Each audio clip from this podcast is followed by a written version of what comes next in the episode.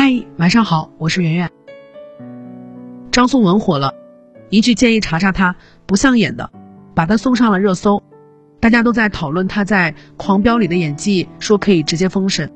菜市场熟练的杀完鱼后，拿草绳一系，袋子一装，丢两根小葱进去给顾客。来贵客了，手放鱼缸里一洗，往身上一擦，赶忙跑过去递烟。这些动作娴熟到根本不像是演的。好像他真就天天在那个地方待着一样。他终于大火了，隐秘的角落让他小火了一把，但是还是不出圈。这次是彻底火透了，连续多天的热搜，对于他演技的认可，这些不是最打动我的。打动我的是一个人从默默无闻开始的等待，简单的生活，安静的工作，不被欲望绑架，也不被同柴压力驱赶。他的微博里没有广告和其他杂七杂八的宣发。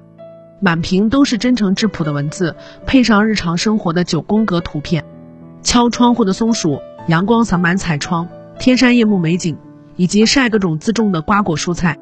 有人说他拍完狂飙后又继续回去种菜了，还曾对自己的工作人员说：“不要飘，什么是红？我去菜市场买菜，依然没有人认出我，我的邻居们依然扯着嗓子喊我小张。”这样的生活气息，别说是明星演员，就算是普通人也很少有了。踏踏实实拍戏，认认真真生活。这个浮躁世界需要这样的张颂文。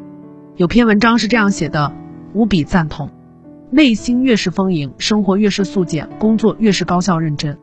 果然，极简才是一个人生活的高配。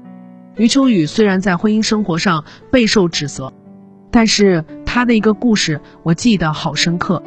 他花了几年时间去寻访世界古文明遗址，期间不看报，也不看电视，两耳不闻世事，几乎完全脱离社会。寻访快结束时，一个传媒公司的老总来陪他，余秋雨就顺便让他帮自己补补课，讲讲这几年外面发生了啥。结果对方不到十分钟就讲完了，余秋雨就疑惑：几年时间就发生了这点事吗？那中国呢？然后老总又只讲了五分钟，余秋雨又问：就这些？老总回答说：“秋雨，大部分事情发生的第二天，我就连再讲一遍的兴趣都没有了。”于是他发现，原来自己这几年不管不顾，看来并没损失什么，专注于喜欢的事情，反倒收获了很多快乐。确实，有句话说得好：“聪明人只过百分之一的生活，其他百分之九十九的事都与我们无关。”这才是真正的极简生活。身边大部分事都没有意义。把时间精力倾注在百分之一的美好人事物上就好。没有任何电影会比《阿甘正传》把“纯粹”这个词讲得更好了。主角阿甘是个傻子，智商虽不高，但做什么事都很纯粹、简单，认定了就一直做下去，没有任何东西能够干扰到他。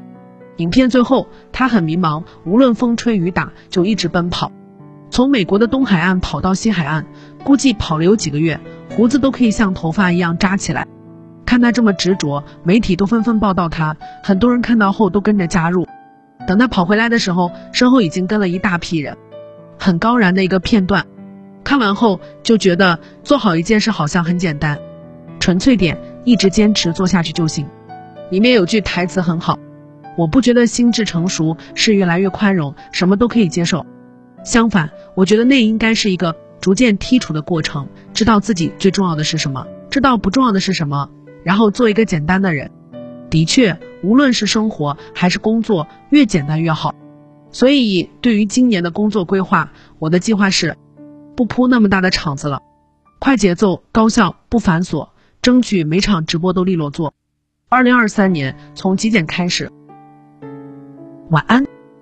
更多文章可以关注我们的公号“逆流而上”，刘就是刘媛媛的刘。